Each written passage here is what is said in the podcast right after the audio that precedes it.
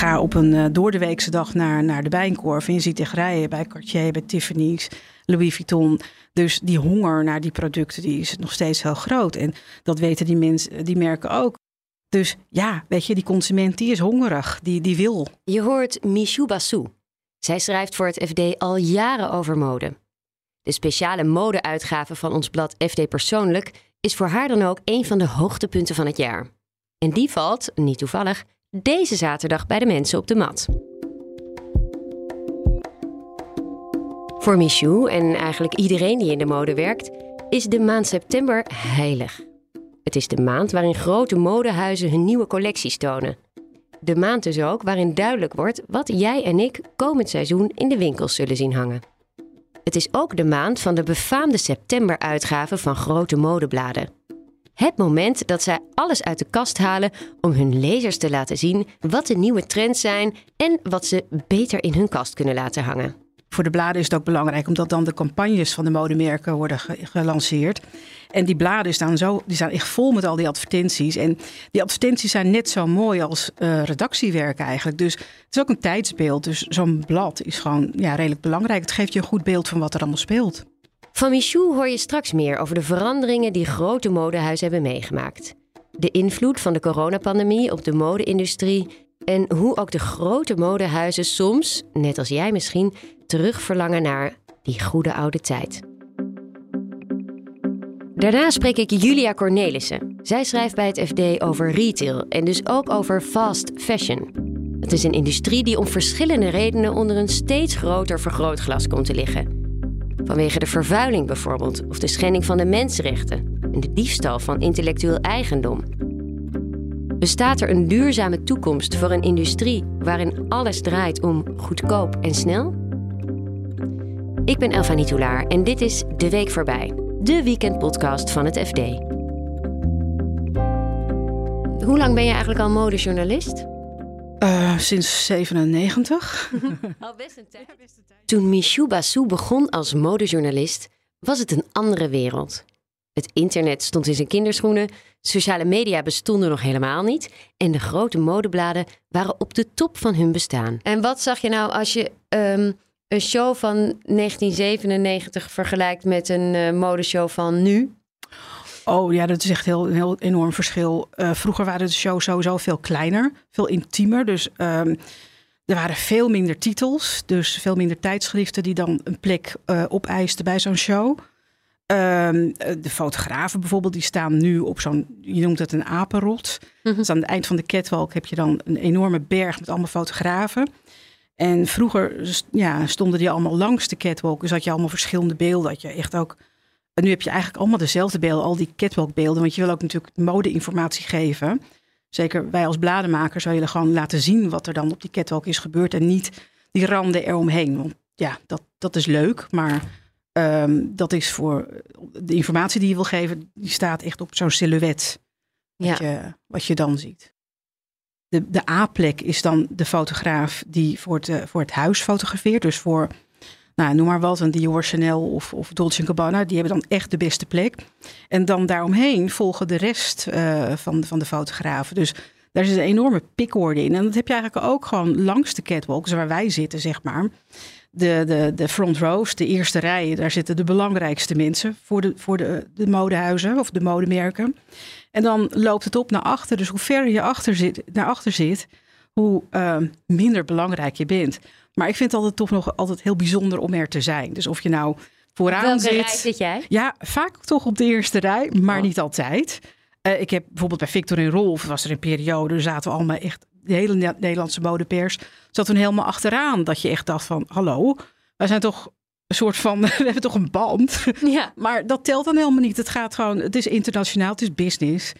Het is niet van, we, zijn leuk, uh, we gaan leuk uh, vriendschappelijk met elkaar om, dus krijg je een plek op de eerste rij. Het is echt business. Niet alleen het werk als modejournalist werd anders. Ook voor de modehuizen zelf veranderde er heel veel. Het aantal shows per jaar groeide en de sociale media kwamen op. Daar moest de modewereld iets mee. Toen Instagram uh, zijn intrede deed, dat zag je ook aan de collecties. Dat die collecties waren aan het veranderen. Voorheen had je goede collecties. En op, op een gegeven moment waren echt van die showpieces, noem je dat dan? Van die opvallende stukken in een collectie op de catwalk. die zo opvallend is nou, dat iedereen dat stuk fotografeert. Dus wat, wat gebeurt er dan? Dan, dan, ja, dan is zo'n stuk bijna trending. Want iedereen fotografeert het, plaatst het online. En je ziet meteen waar het over gaat. En wat is dat dan? Heb je daar een voorbeeld van? Nou ja, wat nu gebeurt en wat we zelf ook in het blad hebben, is een, een, een jas van, uh, van Loewe, een Spaans merk waar een, een Britse ontwerper achter zit. Uh, hij had uh, een jas en, en tassen en, en shirts met putdeksels. Dus echt een putje. En daar hebben we ook een artikel over gemaakt. Want de vraag was meteen van ja, zit mode in de put? Want wat hebben die afgelopen twee jaren nou echt gedaan met de mode? Weet je wel, bleef het nou stil? Want lang kon er geen collectie getoond worden. Uh, wat deden de merken? Nou, ze maakten filmpjes, ze maakten uh, ja, allerlei andere dingen. Boekjes hebben een paar merken gedaan. Dus ja, om maar gewoon ja, in leven te blijven, in, in on top of mind te blijven van, van iedereen. Want is zo'n putdeksel jurk of een gewaad daar dan een verwijzing naar? Nou ja, dat, dat, dat is zo hebben we het een beetje geïnterpreteerd van wat doet dat, dat, dat ding nou op een, op een kledingstuk? Ik bedoel, ja. ja zit de mode dan in de put? Of... Klinkt wel kunstig, ja. Dat je er zelf nou dus een associatie bij gaat bedenken. Ja, maar dat is ook een beetje wat je, wat je daar doet. Hè. Ook bij die shows, dan, dan maak je echt verbindingen. Dan, wat, wat gebeurt er bijvoorbeeld? Nou ja, er is oorlog. Weet je, en normaal, of normaal, wat is normaal? Uh, doorgaans heb je dan uh, de ontwerpers reageren vaak op nou, wat er in de wereld gebeurt. Die oorlog die was net uh, zeg maar te vroeg voor de catwalk. Maar een aantal ontwerpers hebben toch wel dat mee kunnen pakken. Maar meestal reageren ze dan zo dat je dan ook allerlei militaire jasjes en, en broeken, et cetera, ziet. Weet je, of verwijzingen naar de oorlog. En ja, dat was nu heel uh, sumier, omdat de oorlog net een week was begonnen. En ja, dan zijn al die collecties al klaar voordat de catwalk wordt gepresenteerd. Ja, want nu in september staat het allemaal in de bladen. Klopt. Maar de, maar de kleren die worden, de kleding die daar wordt gepresenteerd, die heb jij gezien op de catwalk, maar dat was al begin dit jaar. Ja, want ze hebben natuurlijk een productie, productieproces nodig. Je kunt ja, niet logisch. nu iets laten zien en dan morgen is het in de winkels. Dat is trouwens wel een tijdje geprobeerd hè, door Tommy Hilfiger onder andere. Dat was echt van see now, buy now. Dat was, nou, wanneer was dat? Uh, 2016, 17, zoiets moet dat zijn geweest. En om de, oh, dat was ook de invloed van Instagram. Dat iedereen uh, zag dan die beelden die op de catwalk werden getoond. En die wilden, de mensen wilden dat meteen hebben, meteen aanschaffen. Maar dan moet je nog een half jaar wachten. Want het moet nog geproduceerd worden. Het moet nog gedistribueerd worden. Winkels moeten het nog ontvangen en in de winkels ophangen. Weet je, dus dat, ja, dat, dat duurt ook. En ook bij een, een online winkel duurt dat uh, natuurlijk. En toen kwam dat See Now, Buy Now. En toen was meteen van, nou, wat je nu op de catwalk ziet dat kan je meteen kopen. Nou, dat was volgens mij niet echt een geweldig succes, maar misschien bestaat het nog steeds. maar doorgaans, uh, wat die merken dus uh, in januari tonen, de mannenmode begint dan in januari, de, de, collecties, die worden dan gepresenteerd. Die collecties die zie je dan in september en nou, de komende maanden zie je dan in de winkel. Dus daar zit echt, er zit echt een half jaar tussen.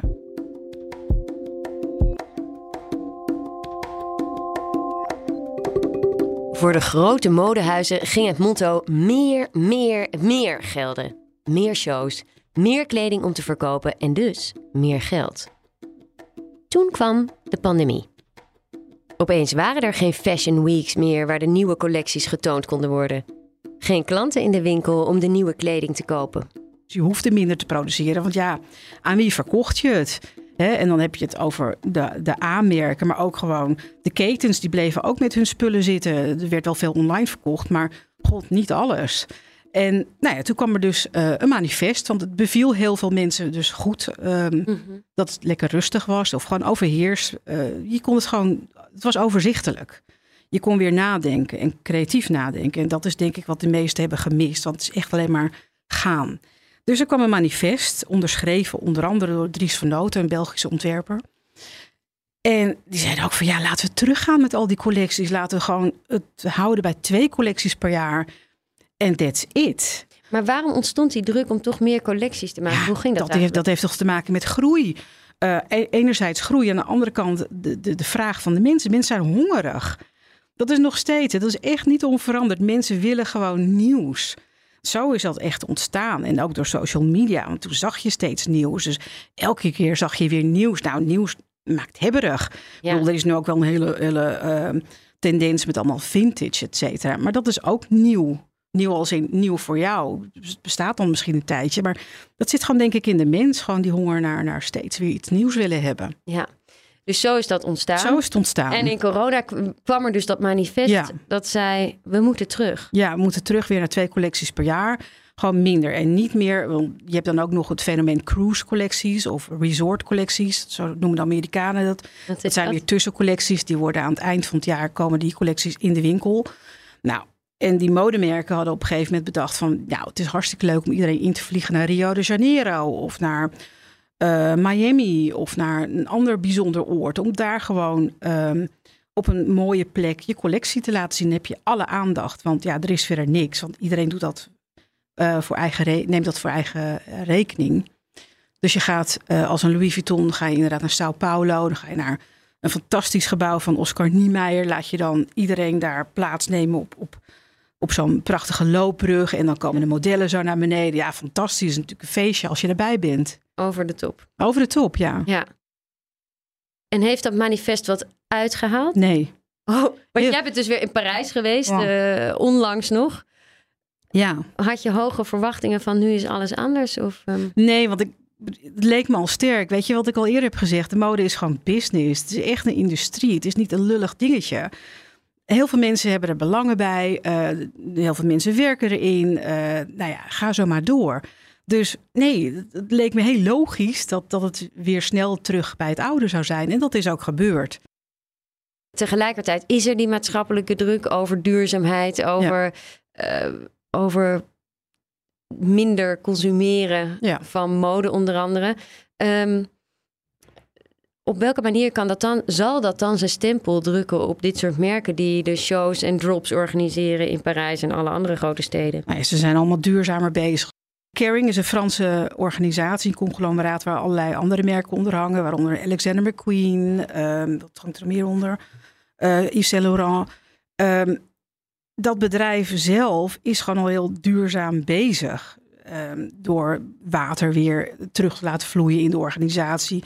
Ze doen ook uh, duurzame, uh, ze hebben duurzame maatregelen op gebied van elektriciteit en noem maar op, weet je. Dus die zijn op die manier zijn die wel met, met duurzaamheid bezig.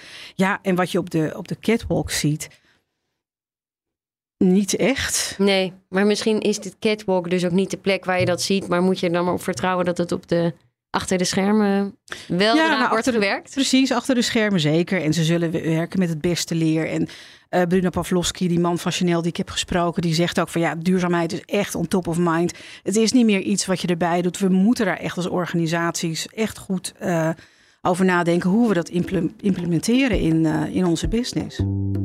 Dankjewel, Michou. Graag gedaan.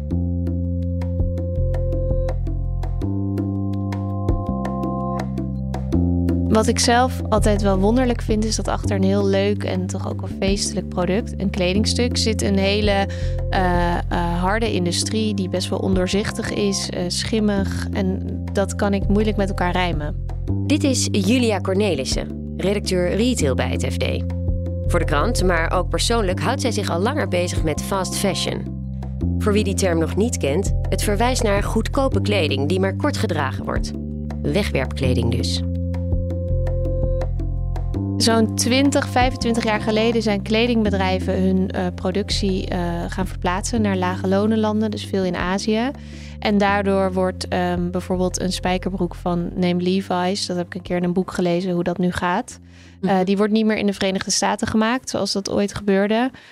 Maar die gaat nu uh, verschillende landen door. Dus in dat boek werd beschreven dat de garen uit Korea kwamen. Dat die broek werd geverfd in Taiwan. Dat er een rits op werd gezet in Japan. En dat die uiteindelijk in elkaar werd genaaid in Thailand. Dat is dus wat er allemaal achter die ene spijkerbroek zit. En dat maakt het ook heel moeilijk om um, te controleren hoe de omstandigheden zijn voor een bedrijf. Om te weten wie er precies aan hebben gewerkt en onder welke omstandigheden. Dus dat is um, die onderzichtige toeleveringsketen. Wat ook heel erg is veranderd, is de manier waarop we kopen en hoeveel we voor kleding betalen. Dus dat is meer aan de consumentenkant. Daar las ik weer in een ander boek een heel interessant voorbeeld van. How to Break Up with Fast Fashion heet dat boek. En daarin werd beschreven dat uh, onze ouders in de jaren 60 of 70 uh, met hun inkopen een, uh, inkomen een jurk konden kopen, gewoon in de winkelstraat. En die kostte dan 17 euro, is het voorbeeld in dat boek. Um, daar moesten ze ongeveer een maand voor sparen met hun inkomen op dat moment. Uh, toen wij tieners waren, Toen konden we met ons veel hogere inkomen nog steeds een jurk van 17 euro kopen.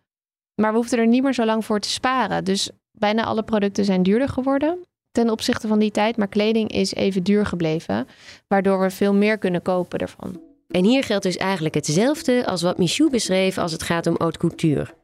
De mens is een veelvraat als het op mode aankomt. En fast fashion kan onze honger naar kleding maar heel even stillen. De veranderingen in de productie en dus onze consumptie hebben grote gevolgen voor de industrie. An eight-story building collapsed today, killing at least 145 people and injuring hundreds of others. In de lente van 2013 stort het Rana Plaza complex in. Een groot gebouw in de Bengalese hoofdstad Dhaka, waar verschillende kledingfabrieken zaten. Het was de zoveelste ramp die de krakkemikkige, slecht onderhouden, brandgevaarlijke fabrieken regelmatig trof. Ruim 1100 mensen kwamen om. It was pure chaos. A giant plaza with a market and several clothing factories inside. During morning rush hour, it simply collapsed. Officials discovered cracks Een wereldwijde roep om actie zwol aan. De kledingindustrie moest veranderen. Jij en eh, collega Lisa van der Velde spraken met een uh, de vakbondsmevrouw die uh, opkomt voor Bengaalse arbeiders in die fabrieken daar. En die was vroeger zelf als kind, werkte ze ook in zo'n fabriek. Ja, zij gingen op haar twaalfde ging ze aan het werk in zo'n fabriek.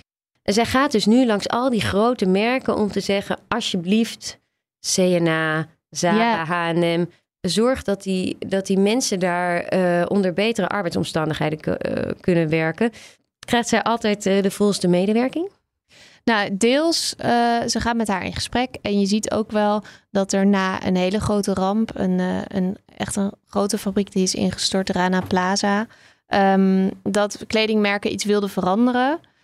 Dus veel merken hebben bijvoorbeeld het Bangladesh-akkoord ondertekend. En dat is een afspraak over de veiligheid in fabrieken. Volgens dat akkoord moeten fabrieken veiliger zijn, onafhankelijk gekeurd. dat mensen ook werk mogen weigeren als ze zich niet veilig voelen. Um, maar volgens uh, Calpona Acter, die vakbondsvrouw, is het niet genoeg. Want worden mensen nog steeds onderbetaald en zomaar ontslagen, waardoor ze van de een op de andere dag geen inkomsten meer hebben. Dus zij wilde bijvoorbeeld ook een noodfonds oprichten. Waaraan bedrijven zouden meebetalen en waaruit ontslagen werknemers dan kunnen worden betaald. En dat wilde, um, geen, daar wilden bedrijven niet aan meewerken. Dus maar terwijl het best wel uh, relevant kan zijn. Want er zijn ook merken die dan zeggen: ja, we willen die wantoestanden niet. Dus we gaan toch weer dichter bij huis produceren. Ja. Nou, dan raken die mensen in één keer hun baan kwijt. Zij was best wel stellig over dat argument dat de, lonen, of dat de banen zouden verdwijnen als de lonen omhoog gaan. Uh, zij zei: wij verdienen het gewoon om veilig te kunnen werken, om ons werk waardig uit te kunnen voeren. En um, ja, we willen niet akkoord gaan met deze omstandigheden puur en alleen omdat we ons in onze handjes moeten knijpen dat we dan werk hebben. We willen ook gewoon aardig betaald worden en, en uh, in een veilig gebouw kunnen werken. Ja. Dat, dat begrijp ik heel erg goed eigenlijk. Vind ik ook niet een dus hele liever extreme geen eis. baan dan onder zulke vreselijke omstandigheden. Ja, Ja. ja. Zelfs rampen als Rana Plaza leidden er dus niet toe dat er daadwerkelijk verandering kwam in de wereld van de snelle mode. Sterker nog, het lijkt zelfs de andere kant op te gaan, met nog snellere mode. 25 jaar geleden werd het, werd het systeem al op zijn kop gezet door die H&M Zara-achtige fast fashion. En eigenlijk de laatste jaren is het nog in een hogere versnelling gegaan door um, online winkelen. En dat deden we tijdens de coronapandemie natuurlijk allemaal heel veel. Dus toen is zo'n bedrijf als Shein, Chinese uh, kledingwebwinkel, is enorm gegroeid. En die verkoopt kleding voor nog minder geld. Die produceert nog veel sneller. Die um, is veel beter aangesloten op sociale media. Dus die adverteren op TikTok, uh, zien op TikTok wat trends zijn en laten die meteen maken. Gaan die meteen verkopen in hun webwinkel. Um, en die groeien enorm. Dus je ziet eigenlijk dat fast fashion niet uit de mode raakt, maar nog in een hogere versnelling terecht is gekomen. Ja. Hoe zit het dan met het bewustzijn van de consument? Nou, ik denk dat er um, eh, die extreme uh, snelle mode is dus samengegaan met een tegenbeweging. En die groeit ook zeker. Maar er is altijd een groep die prijs belangrijker vindt dan duurzaamheid. Die groep is denk ik nog best wel groot. Ja. En ehm, niet iedereen kan het zich veroorloven natuurlijk. Nee, en ik begrijp ook heel goed als je eenmaal eh, overal om je heen die trend zo snel ziet veranderen, dan, dan ga je daar ook in mee. En als je dan ziet dat je daar maar een paar tientjes aan kwijt hoeft te zijn, ik denk dat het, dat, dat logisch is dat consumenten zich laten meeslepen daardoor. Klinkt toch een beetje somber in deze tijd van uh, ja. klimaatverandering. En uh, ja, je weet niet waar dan die Shein-producten vandaan komen. Daar is natuurlijk nee. helemaal geen toezicht op, kan nee. ik me voorstellen. Nee, en uh, wat ook een groot probleem is, is wat doen we ermee als we ermee klaar zijn? Wat doen we met het afval? Dat komt ook weer allemaal aan de andere kant van de wereld terecht. Dus je ziet dat we eigenlijk de productie en het einde van het leven van ons kledingstuk hebben verschoven uit zicht. En uh, wij, wij maken het leuke deel mee. Dus het dragen van trendy kleren. Ja, nou, is er nog iets wat je hoop geeft in deze? nou, zeker, want je ziet dat, die, dat dat bewustzijn wel groeit. Ik denk wel dat steeds meer mensen zich wel bewust zijn van wat er achter zo'n kledingstuk zit. En um, nou ja, de excessen voeden ook die tegenbeweging. Want je zag op een gegeven moment op Black Friday dat Boohoo, zo'n andere hele snelle online winkel, um, uh, shirtjes aanbood voor 5 cent in de aanbieding. En dat zijn natuurlijk zulke extreme voorbeelden dat mensen wel gaan denken: wie betaalt de prijs voor een kledingstuk dat bijna gratis is? 5 cent is natuurlijk echt niets. Nee. Dus nou, die beweging groeit ook. En er zijn, uh, je ziet dat bedrijven daar echt wel op inspelen, omdat consumenten het willen.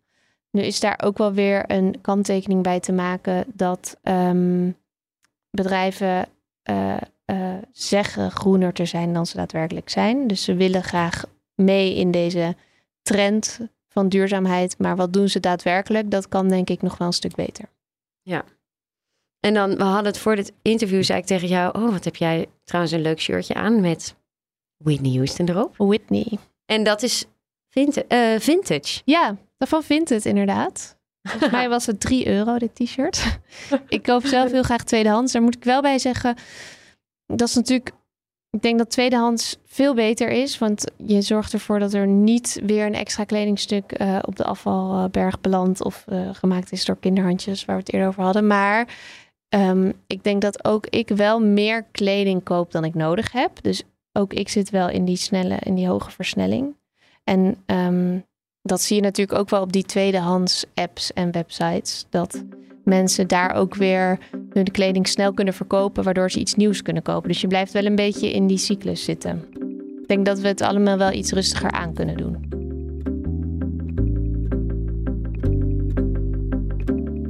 Dat was hem voor deze week. Dankjewel voor het luisteren. Als je deze podcast leuk vindt, abonneer je dan vooral. Dat kun je doen door te zoeken op FD de Week voorbij, waar je dan ook podcast luistert. En delen met je vrienden. Dat helpt ons weer om gevonden te worden. Redactie van deze podcast is in handen van Yildo Bijboer en de muziek komt van Visionair Ordinaire. Wil je reageren op deze aflevering? Dat kan natuurlijk. Je kunt mailen naar podcast.fd.nl en je kunt mij ook vinden op Twitter, Elfanie. Een heel fijn weekend en tot volgende week.